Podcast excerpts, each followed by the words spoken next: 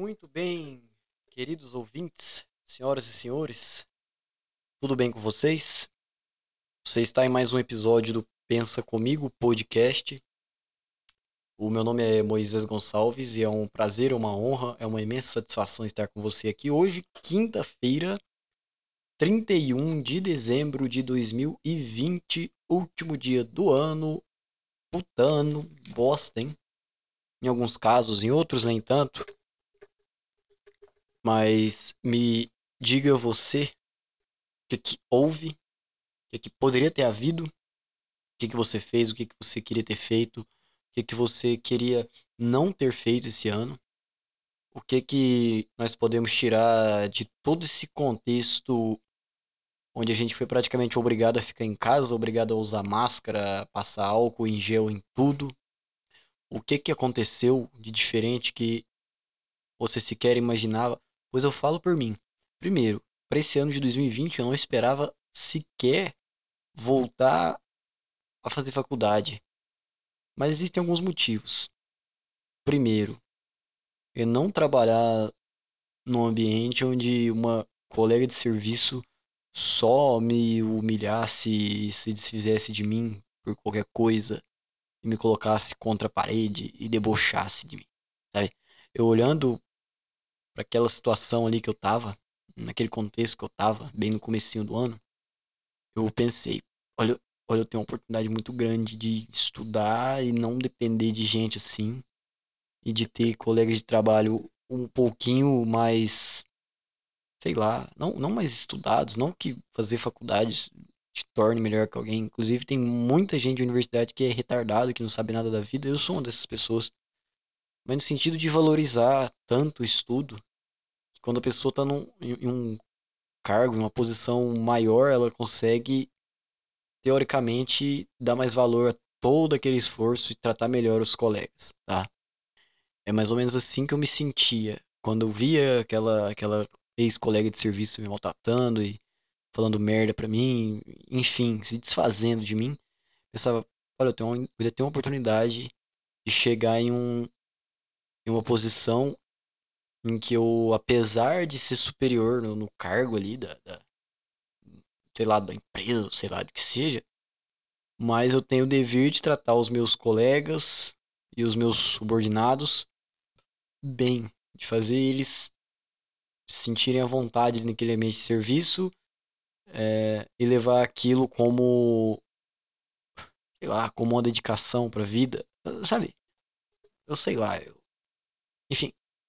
E outra, e outra coisa, eu já, eu tava três anos, né? Eu, eu estava três anos fazendo o mesmo curso e meus pais sempre apostando em mim.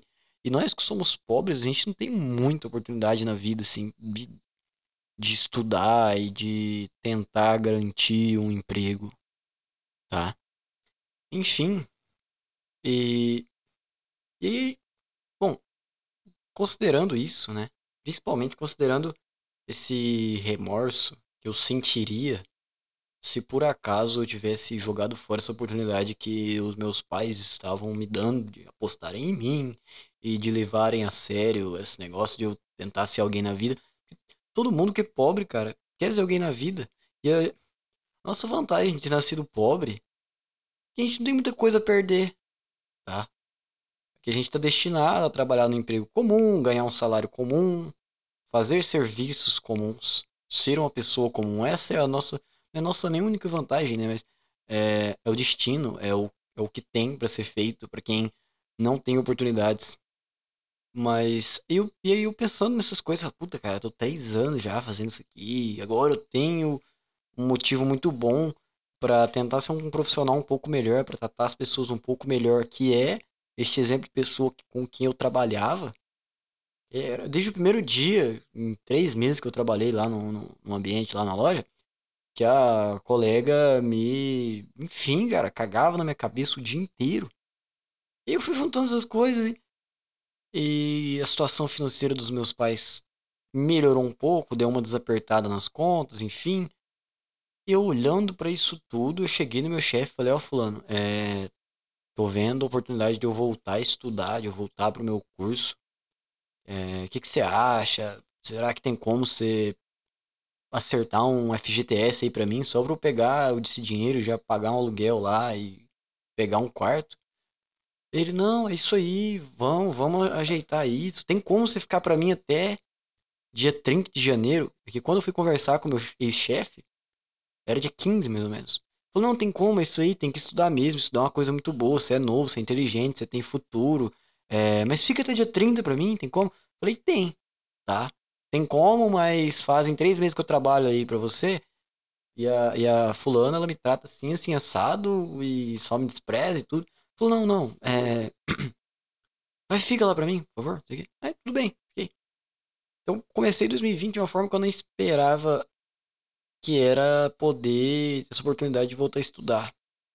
E, e a coisa foi desenrolando de tal forma que a gente começou a ter aulas normalmente. E olha que coisa, a turma com quem eu faço faculdade, cara, eu fiquei tão feliz de chegar lá e todo mundo me cumprimentar. E, ah, pô, você voltou, não sei o quê, a gente sabia que você ia voltar. A gente sabia que essa má fase aí ela, ela ia passar. E que bom, e aí os caras me chamavam é, pra, pra ir pra casa deles, a gente passava uma tarde lá tomando tereré, eu, eu ia pra algum bar jogando sinuca. Inclusive, eu era o clássico universitário, porque eu tinha aula durante o dia e durante a tarde, mas algumas tardes não tinha aula, e eu morava em uma república com mais três amigos, e que em frente à república tinha um bar, e que do lado da nossa república tinha outra república, e de frente morava uma colega nossa lá de, de faculdade também.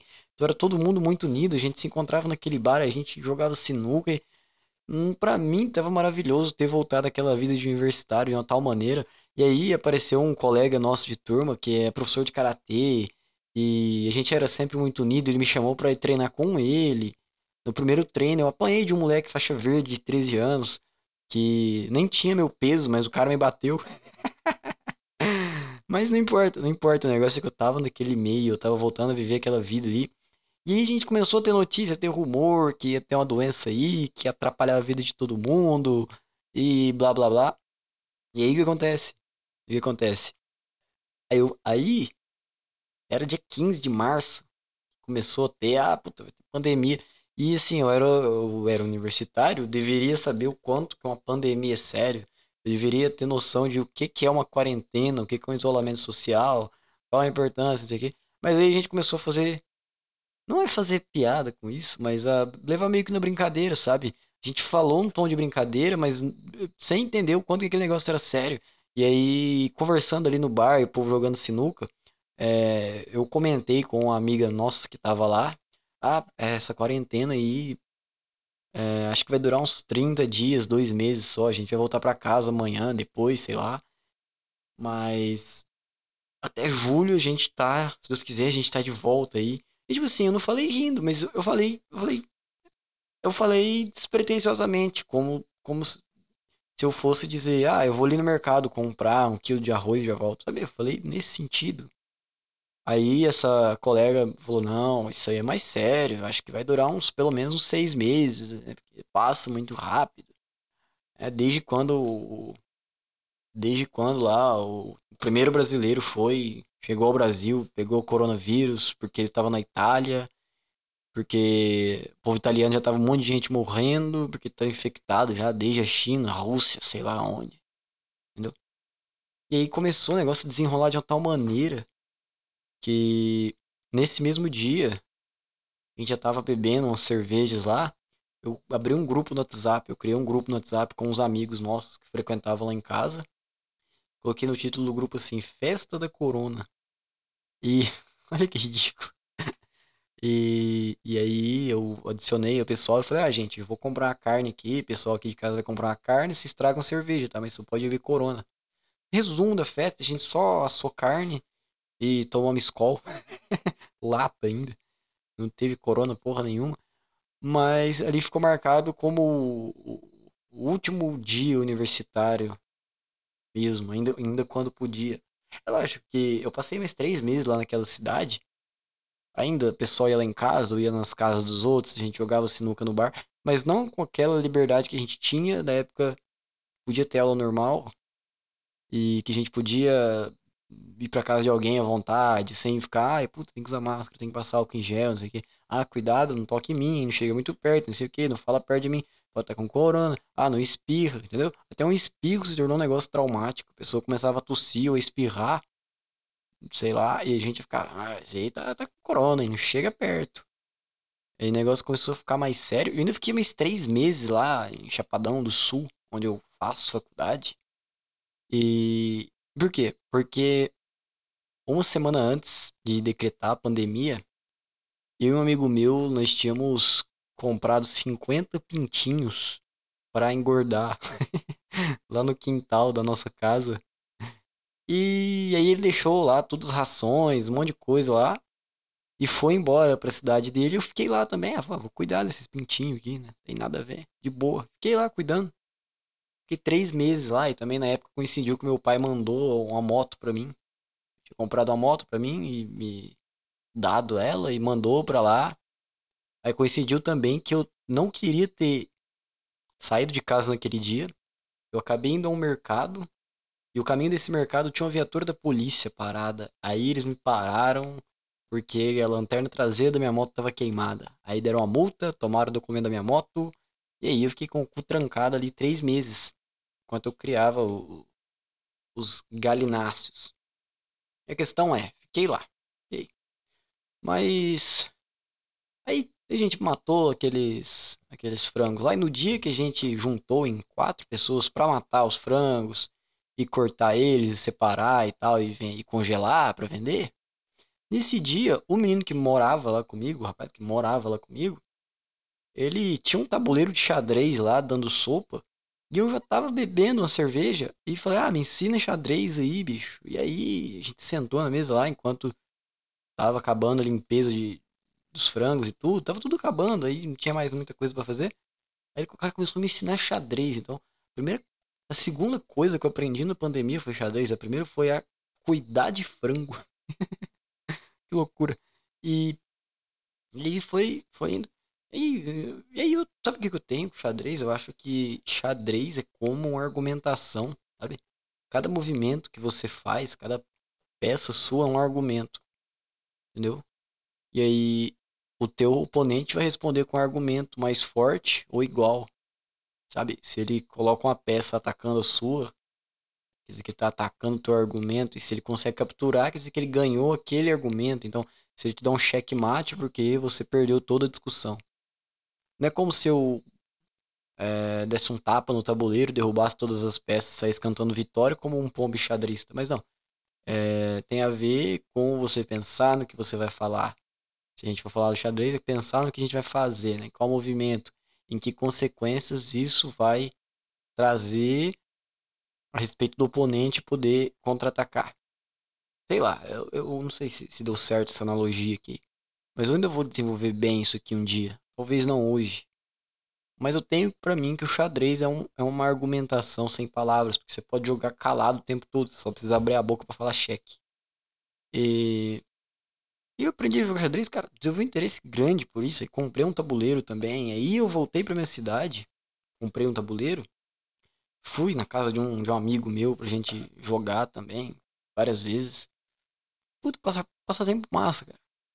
E desenvolve o cérebro, apesar que eu ainda sou burro pra caramba, mas, sabe, a cabeça da gente funciona mais, a gente tem que calcular vários lances à frente, que ele pode, que dá pra fazer, não sei o quê. Massa pra caramba.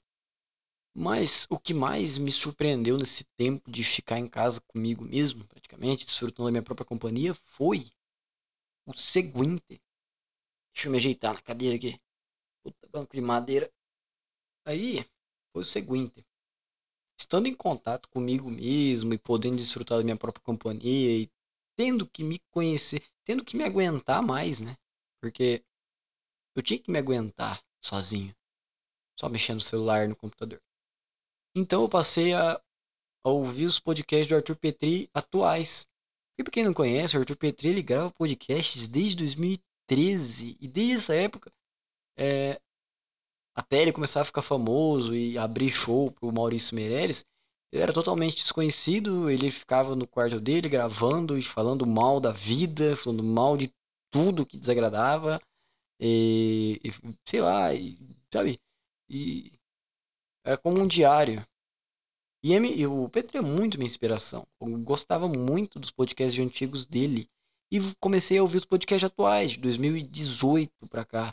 E ele mudou muito, mas continua, continua sendo legal ouvir ele. E isso me inspirou a, começar a gravar podcast. Tá?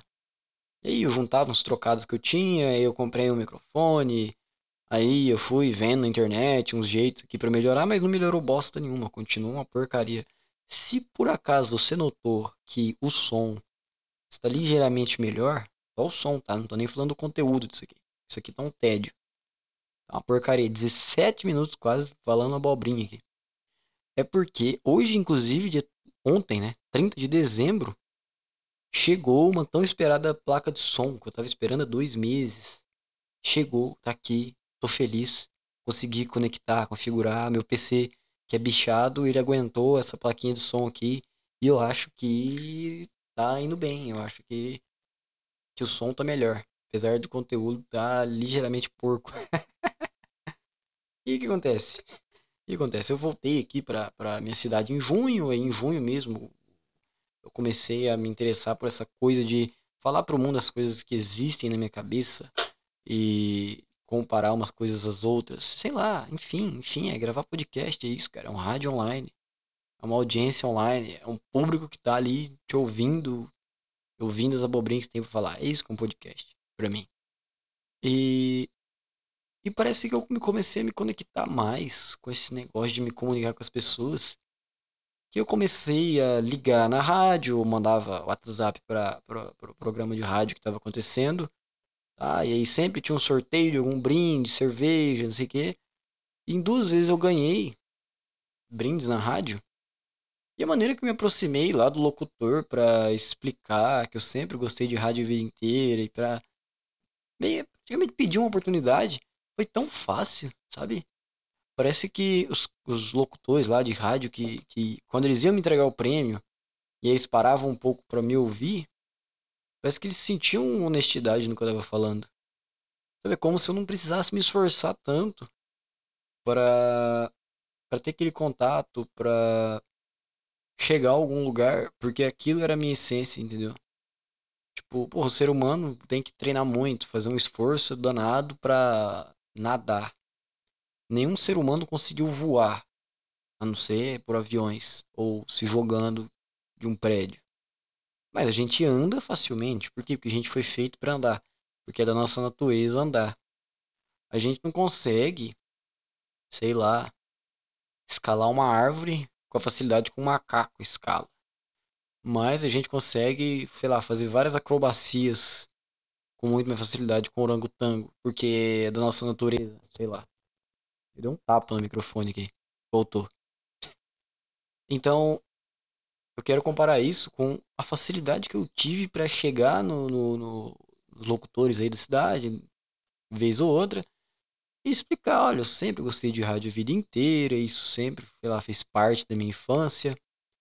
É, e aí eu queria saber se existe alguma oportunidade aí pra mim, entendeu? E eles me entenderam facilmente, entendeu? Por mais que o primeiro radialista que eu, que eu expliquei essa história, ele não, não tivesse como ele falar, ah, não, eu vou te arrumar aqui, vai, vem trabalhar comigo e tudo. Não, mas ele falou, não, vai num, tem um rapaz aí que faz um programa em outra rádio, você pode falar com ele. E, e assim, a minha intenção não era, puta, ocupar o espaço do cara, ou fazer fama nas costas do cara, ou é, participar toda vez do programa. Não, mas era, era ter a chance de chegar mais perto do rádio, de ver eles fazendo aquilo, entendeu? E, e absorver como funciona toda aquela dinâmica ali, o antes de fazer o programa, durante, os intervalos, lidar com o público. Essa é era a minha intenção. Sempre foi. De, de ter essa vivência. De como falar com o público pelo rádio. Entendeu? Não é, não é como se eu estivesse dando uma palestra. É, é, era eu apresentando um programa que ninguém podia me ver, podia me ouvir. Então os caras tinham que sentir minha, minha verdade, minha honestidade só pelo microfone, só pelo, pelo alto-falante do rádio. Então, sei lá, eu acho que essa, esse tempo ficando comigo mesmo me ligou mais a minha alma, me ligou mais a minha essência sei lá se é assim que eu posso dizer, de uma tal forma que foi fácil para mim chegar a ter feito alguns programas de rádio. Que aí eu fui falar com esse rapaz, segundo radialista aí, e tô mexendo no volume aqui. Aí, voltou. E eu expliquei, né? Falei, ah, eu tenho um radialista lá da outra rádio, ele me recomendou a vir te procurar aqui. É, porque você tem já experiência e tal. Aí ele falou: Ah, não, você vem. Amanhã é sábado, você vem aí. Amanhã vai ter um programa, meio-dia aqui. Você vem aí para para você assistir, ver eles fazendo aí, tudo, tudo mais. Falei, não, é isso aí mesmo que eu quero. Eu quero ver como que eles fazem. E no sábado eu cheguei um pouco antes, me apresentei para eles. Falei: Ah, meu nome é Moisés, eu sempre gostei de rádio a vida toda e tudo mais. E aí eles falaram: Não, fica à vontade aí, eu senta aí, tranquilo. Se quiser anotar alguma coisa, tirar foto, tranquilo, fica à vontade aí, tá? Beleza. E assim, eles me receberam da maneira como se eu fosse amicíssimo deles a vida toda. Isso que foi mais legal. Meio que eles acreditavam em mim sem me conhecer, e isso é muito difícil ultimamente. Uma das coisas mais difíceis que existe hoje é acreditar nas pessoas. Tão facilmente assim. E no primeiro bloco de programa, no primeiro intervalo do primeiro bloco, ele, eu, o primeiro cara que fazia a primeira voz lá, ele me deu um papel que tinha uns seis patrocinadores do programa. Falou, lê aí, só lê. Aí eu li, ah, farmácia, não sei o que, advogado, fulano e tal, não sei quem, não sei o que. Falou, então tá bom, no próximo bloco a gente vai abrir agradecimento pros, pros patrocinadores, você vai, vai falar, tá? Fica à vontade, agradece eles aí, tal, do teu jeito, não precisa forçar nada, só fala. E aí ele me colocou no ar, falou, ah, tô aqui com o Moisés Gonçalves, ele, quer, ele gosta de rádio, não sei o quê, tá vindo conhecer aqui, então a gente vai, vai colocar ele no ar. Aí, e aí eles passaram o microfone para mim. E nesse meio tempo, entre ele ter me entregue o papel, entregado, me entregado o papel para ler os patrocinadores, e eu ir ao ar, eu não tava sentindo aquela pressão de, nossa, vou falhar, vou gaguejar, vou morder a língua aqui, vou, vou ter um AVC. Não, eu tava sentindo uma vontade enorme que, que aquele tempo passasse rápido, que eu queria logo chegar, entendeu? Eu queria logo ir pro ar e falar. Eu queria logo pegar aquele, aquele papel e muito obrigado a você, fulano de tal, ao advogado não sei quem, a sorveteria, não sei das quantas, não sei quem.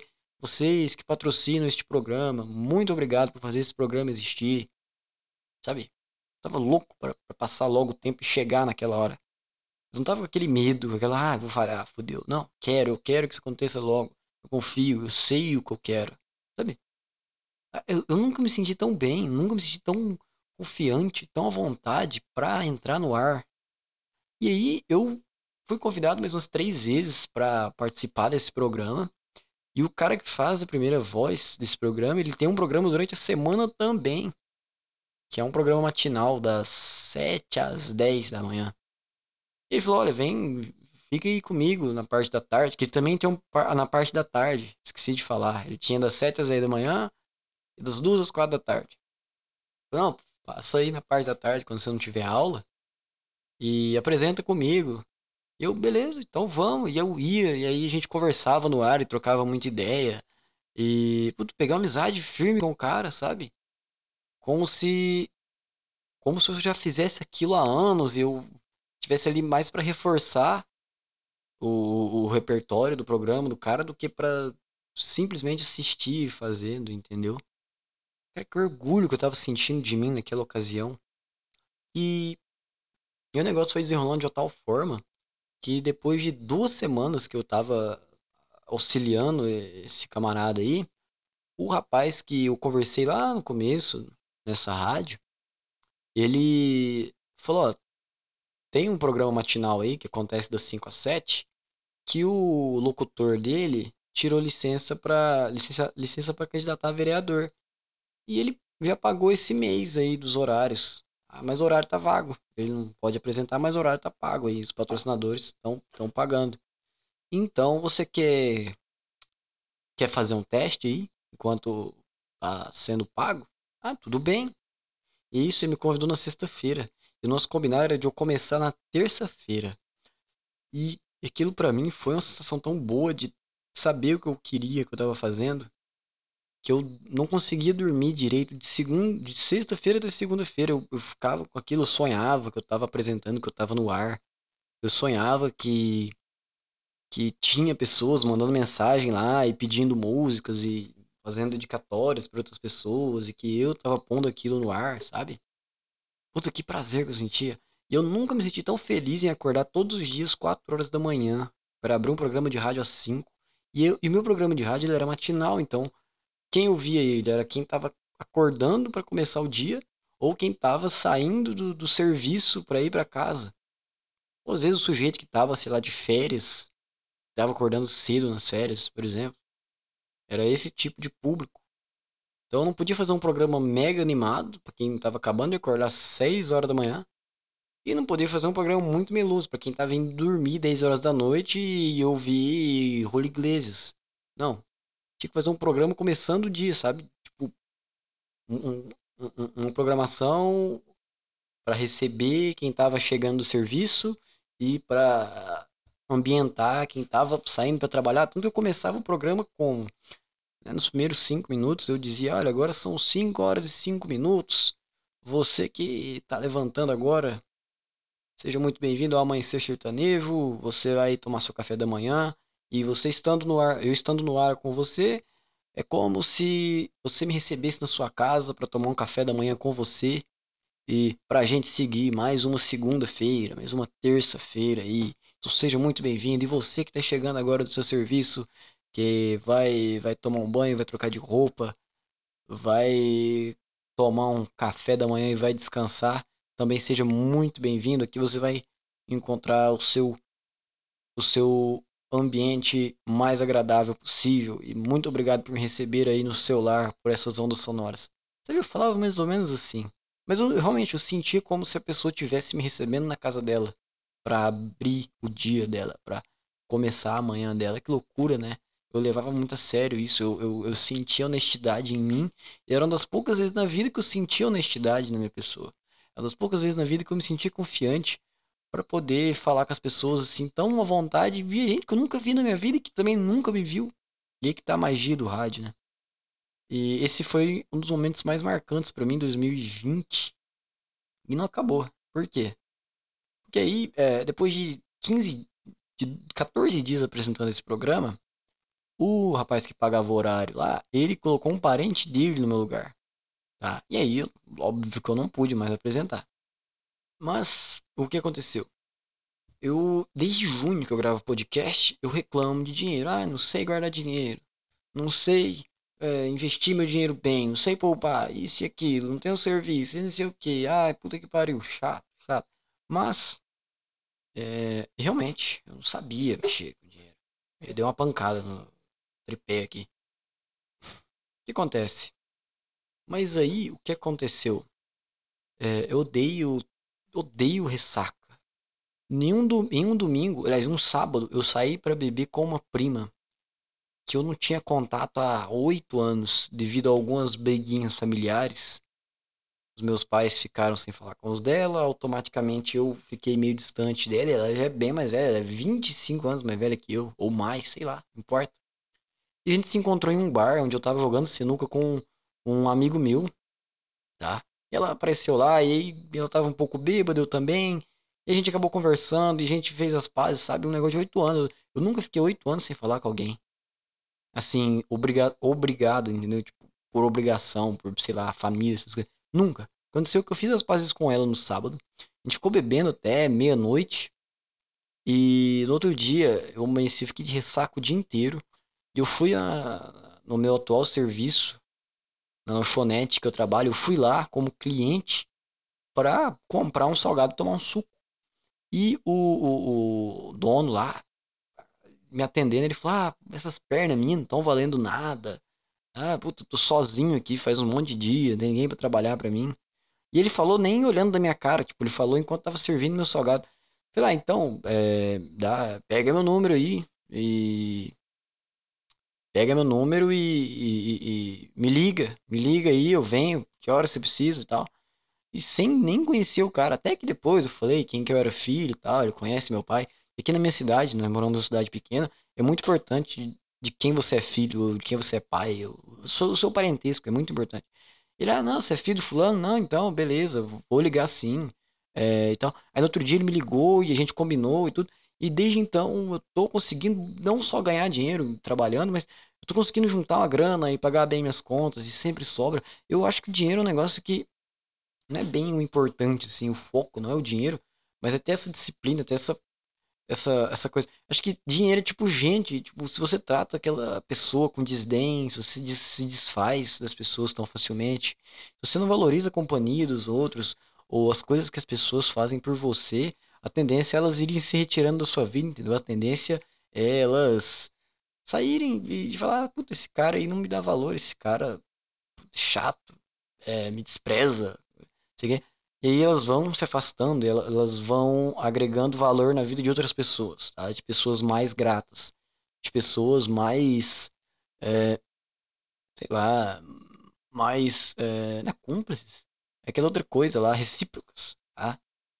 E eu acho que o mesmo vale pro dinheiro, então se você ganha a grana e torra ela fácil e não dá valor e não coloca ela uma coisa que vai te render, se você não trata ela com valor, com o valor que aquela coisa merece, ela vai se desfazendo, ela vai, ela vai indo parar no, no, nas mãos, né? No poder de outras pessoas. Isso é a mesma coisa do dinheiro. E aí, da mesma forma que eu meio que tô aprendendo a juntar meu dinheiro e guardar certo e não, não, não, gastar à toa. Puta, tenho um equipamento de podcast aqui. Ah, agora tem a, mesinha de som, ficou melhor para gravar, um microfone. Mas ao mesmo tempo eu falar, puta, daqui dois anos eu vou precisar de grana. Então eu comecei a guardar. Da mesma forma que eu fui melhorando esse meu relacionamento com o dinheiro, eu fui melhorando também minha relação com as pessoas. Não quer dizer que eu tô comendo mulher pra caralho, eu tô dizendo que às vezes eu esbarro alguém na rua e a gente. Não esbarra alguém, eu falo assim, né? Encontro um conhecido na rua e a gente pode conversar uma coisa mais cabeça. Por mais que todo mundo esteja corrido, mas a gente troca uma ideia rápida ali. É, até mesmo onde eu trabalho, tem muito cliente todos os dias e, e eu tenho obrigação de tratar todo mundo bem e os meus colegas de serviço, até minha colega folgada, que sempre chega atrasada, eu aprendi a me dar melhor com ela, entendeu? Em relação a não ficar pensando, ah, nossa, puta que raiva, não sei o quê. É, comecei a me dar melhor com ela. Ah, puta, chegou atrasada mais uma vez, puta que pena, deu minha hora, eu tô indo embora. E pronto, por exemplo. Sabe?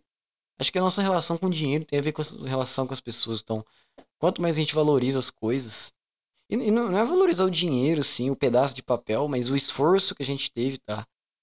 Todo dia, trabalhar de noite, chegar em casa é, quase de madrugada, é, ter que cumprir as obrigações e ter que voltar para aquele serviço, deixar de sair com os amigos. Cara, isso tem um preço. E a gente tem que valorizar esses sacrifícios, entendeu? Então, da mesma forma, eu tenho que valorizar o meu próprio sacrifício. Como? Poupando, deixando de gastar dinheiro com bobeira, por exemplo, pensando, puta, cara, trabalhei tanto tempo, tantos dias, não vou gastar dinheiro assim fácil. Vou valorizar esse tempo já. Acho que tem a ver com isso.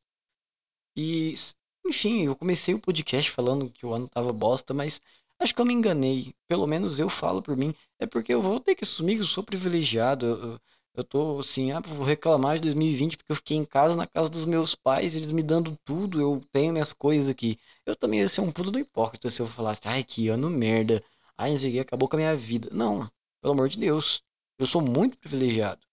E eu até lamento, porque muitas pessoas não têm essa, esse privilégio que eu tive de ter os pais trabalhando e eu conseguir trabalhar e eu conseguir desenvolver alguma coisinha aqui, me conectar comigo mesmo. Acho que é a maior vantagem minha esse ano todo. Puta, vou parar de reclamar das coisas, ó.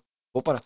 Eu vou agradecer, inclusive, por ter a oportunidade de me conhecer melhor, de estar mais em contato comigo mesmo. Sabe? É. Ai, meu ouvido tá coçando. O que acontece? Com essa coisa de mexer com podcast, mexer com rádio, me comunicar, me dar melhor com as pessoas, assim, com desconhecidos eu acho que eu estive um pouco mais próximo da minha alma. Acho que eu estive um pouco mais próximo da minha essência, entendeu? É como se eu tivesse esse dever de falar para as pessoas qualquer coisa. Não é que eu seja um messias, mas acho que o meu dever pessoal é falar, é abrir a boca e falar. Entendeu? Não é que eu vim para mudar o mundo, ah. Porra, não, não preciso ser exemplo para ninguém, mas de estar comigo mesmo aqui, de me de pensar comigo mesmo várias e várias vezes sozinho, ah, o que, que eu vou fazer, o que, que eu posso fazer, o que, que eu devo fazer, de, de me aproximar da minha alma, eu acho que essa foi a grande vantagem de 2020, de estar mais perto da minha essência. Inclusive é isso que eu desejo, eu não vou falar, ah, eu vou de branco no Réveillon porque eu quero paz, vou de vermelho porque eu quero comer um monte de buceta, eu vou de amarelo porque eu quero ficar milionário ano que vem, não. Eu vou encarar essa passagem de ano como um puta do aprendizado, como uma puta oportunidade que eu tive de me conhecer melhor, de estar mais perto da minha essência. E vou desejar, não só para mim, mas para os outros. Não vou falar, ah, desejo paz, desejo saúde, dinheiro. Não, isso está muito manjado. Eu desejo pro ano que vem que eu e cada pessoa, que nós consigamos estar mais perto da nossa própria alma, da nossa própria essência, que nós consigamos ser mais honestos com, com, conosco, conosco mesmo, sei lá, que a gente consiga ser mais honesto com, a, com nós próprios. Entendeu? E a gente consiga se aproximar e ter disciplina de se aproximar da, da, dessa nossa essência. Entendeu? É como se aquele meu sonho de criança, que ficou vários anos adormecido dentro de mim, ele pudesse ser reanimado nessa grande pausa que nós tivemos na nossa rotina, sabe? Aquele sonho que estava lá quase morto, ele pôde ser colocado em prática em alguns momentos, como esse de agora, que é quando eu tô podendo falar na frente de um microfone e ouvir minha própria voz e colocar isso para outras pessoas ouvirem, que eram as coisas que eu brincava quando eu era criança. Então é isso que eu desejo para 2021. Eu acho que eu errei três vezes, né? Falei 2020, 2020, não. O que eu desejo para 2021 é isso. Que as pessoas possam chegar o mais próximo possível da própria essência, da própria alma. Sei lá, é, é, é assim que eu me despeço, tá? Muito obrigado a você por acompanhar mais um episódio do Pensa Comigo podcast. Se esse episódio específico foi bom pra você, se você gostou, compartilha aí, manda um e-mail para mim, manda um e-mail, me conta como foi seu ano, que você espera do ano que vem. Eu quero muito ter mais contato com você que está me ouvindo, por, por mais que sejam poucas pessoas, mas muito obrigado para você que está aqui até agora, tá? E e é isso. Muito obrigado por me dar essa oportunidade de fazer o que eu gosto. E é isso, eu vou nessa até ano que vem, se é que a piada, se é que o momento me permite fazer essa piada. Fiquem todos com Deus. Vou nessa. Tchau.